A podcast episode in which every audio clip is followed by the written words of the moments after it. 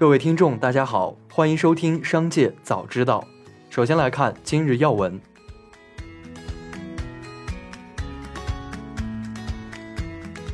明年起，参加杭州市商业补充医疗保险西湖一联保的居民，在二零二三年度实施辅助生育的参保市民，将可获得最高三千元的报销。辅助生殖技术纳入医疗保险报销政策落地。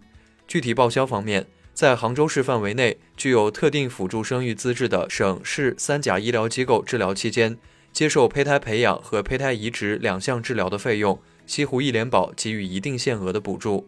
其中，胚胎培养费用报销限额为零点一五万元每年，胚胎移植费用报销限额为零点一五万元每年。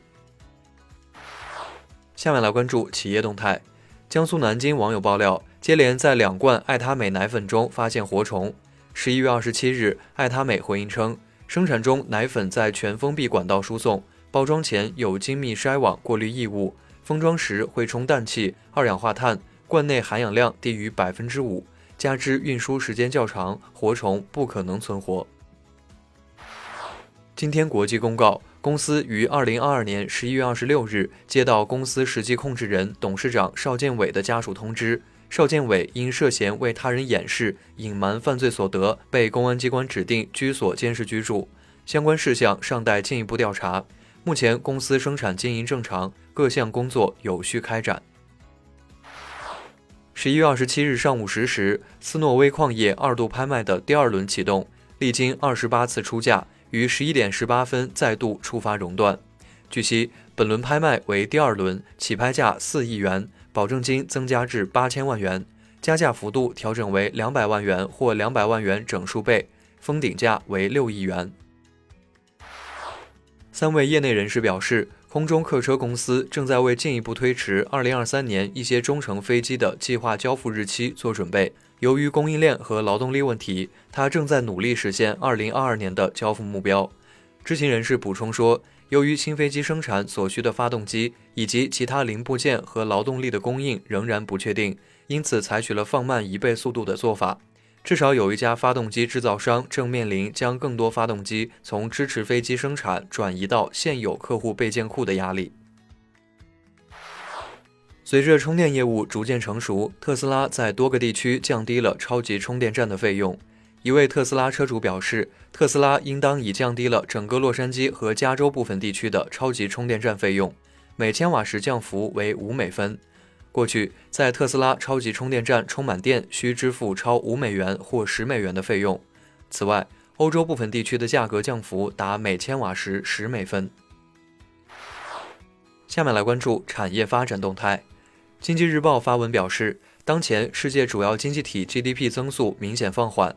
美元快速加息，并引发全球货币流动性收紧，叠加新冠肺炎疫情和高通胀影响，外部需求增长表现低迷，甚至开始收缩。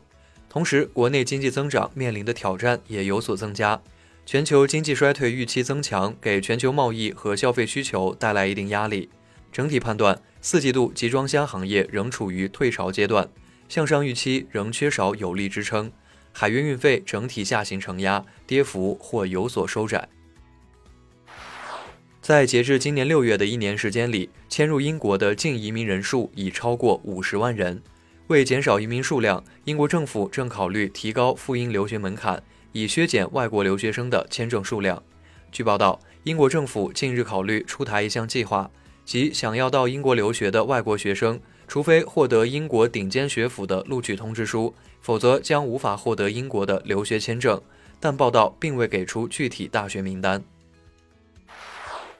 伊拉克国家通讯社报道，该国国家石油营销商的高级官员表示，十二月的欧佩克加会议将考虑到市场的状况和平衡。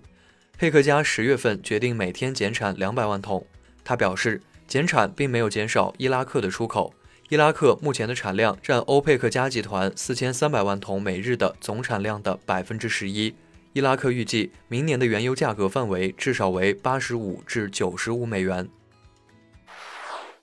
最后来把目光放到国际方面，德国总理舒尔茨明确表态，称将坚持在今年年底对俄罗斯石油实施禁令。按照计划，从二零二三年一月一日起，德国将不再从俄罗斯进口石油。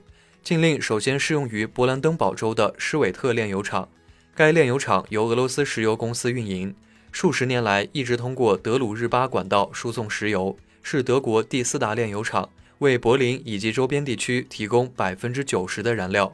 今年九月，德国政府接管了俄罗斯石油公司在其境内的两家子公司。据零售商网站销售数据跟踪和分析公司 Adobe 称。今年黑色星期五期间，美国消费者的线上购物支出达到创纪录的九十一点二亿美元，其中电子产品是线上销售额的主要贡献者。黑五当天，美国电子产品线上销售额较十月平均水平飙升了百分之二百二十一。玩具是另一个受购物者欢迎的品类，较过去日均销售量增长了百分之二百八十五。运动器材也较日均销量增长了百分之二百一十八。以上就是本次节目的全部内容，感谢您的收听，我们明天再会。